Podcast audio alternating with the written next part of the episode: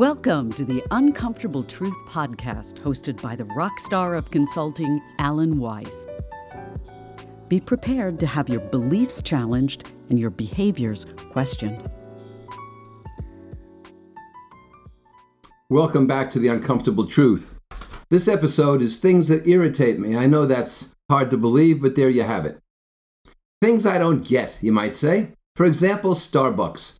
I find Starbucks an affectation. The coffee is bitter. When you go in there, they have strange sizes Fuente, Afuente, Semifuente, whatever the hell it is. They don't have store clerks or employees, they have baristas. Give me a break, would you? I ordered a cappuccino and she said to me, We don't put regular milk in cappuccino, we put skim milk because it froths better. I said, I don't care about froth. I want good cappuccino and I prefer regular milk. She says, We don't like that. It's not a matter of what you like, it's a matter of what I want. I saw somebody actually walk into a diner and sit down and order breakfast having brought in Starbucks coffee. A man and a woman. I would have taken the coffee and poured it over their heads. Talk about gauche. I find kale unbearable. Kale isn't food, it's a weed. Weasels won't eat it, rabbits won't eat it, rodents won't eat it. People say fry it. Fine. Then it tastes like fried cardboard. Kale's another affectation. Women with bare legs in the winter, it's 10 degrees, and women with a skirt or a dress have bare legs in their concession, I guess, to fashion. I don't understand that. Why be so uncomfortable? Of course, I buy shoes and wear them right out of the store. Good shoes because I buy comfortable shoes. Women tell me they can't wear shoes out of a store. Some of them need other women to break them in for them. I think you want to change that, but what do I know? Not being able to parallel park. I grew up in Jersey. To get a driver's license, you had to learn to parallel park. It's not hard. You stick the driver's side tail light inside of the driver's side headlight on the car in back of you, and then you parallel park. Not difficult at all. If you couldn't parallel park in Jersey, they broke your legs. There was a consequence. Yelling at a theater screen. That is not cultural. That is dumb. I love the pictures on social media of empty halls where people will be speaking. I guess I prefer to see a full room of people to whom they're speaking. What do I know?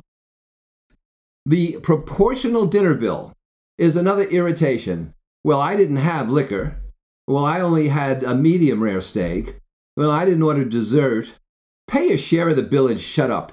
That's how I feel. And don't invite them back.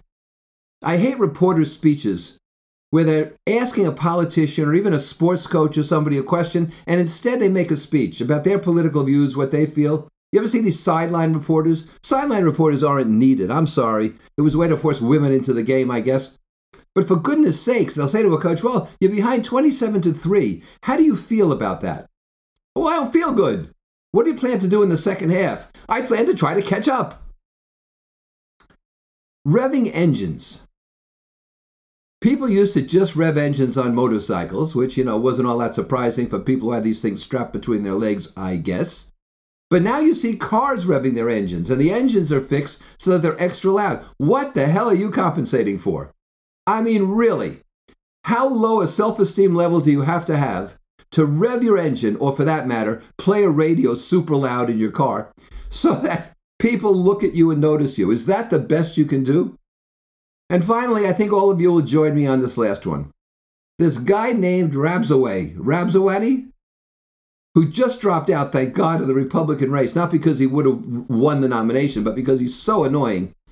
This guy would talk about Prime Minister Netanyahu of Israel as Bibi. Now, Bibi's his nickname, but Ramzawami is in no shape to talk about him by his nickname, and it's rude. I mean, would you call President Biden Joey as if you were playing stickball with him?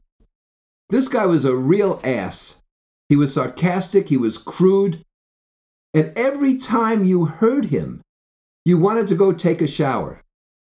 In fact, having just spoken about him, I'll do so now. Thanks for being here. Don't get irritated.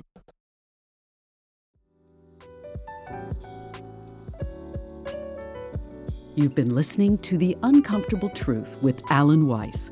For free access to Alan's newsletters, audio and video resources, and for information about his global events and coaching communities, please visit alanweiss.com. Thanks for listening. Keep the faith.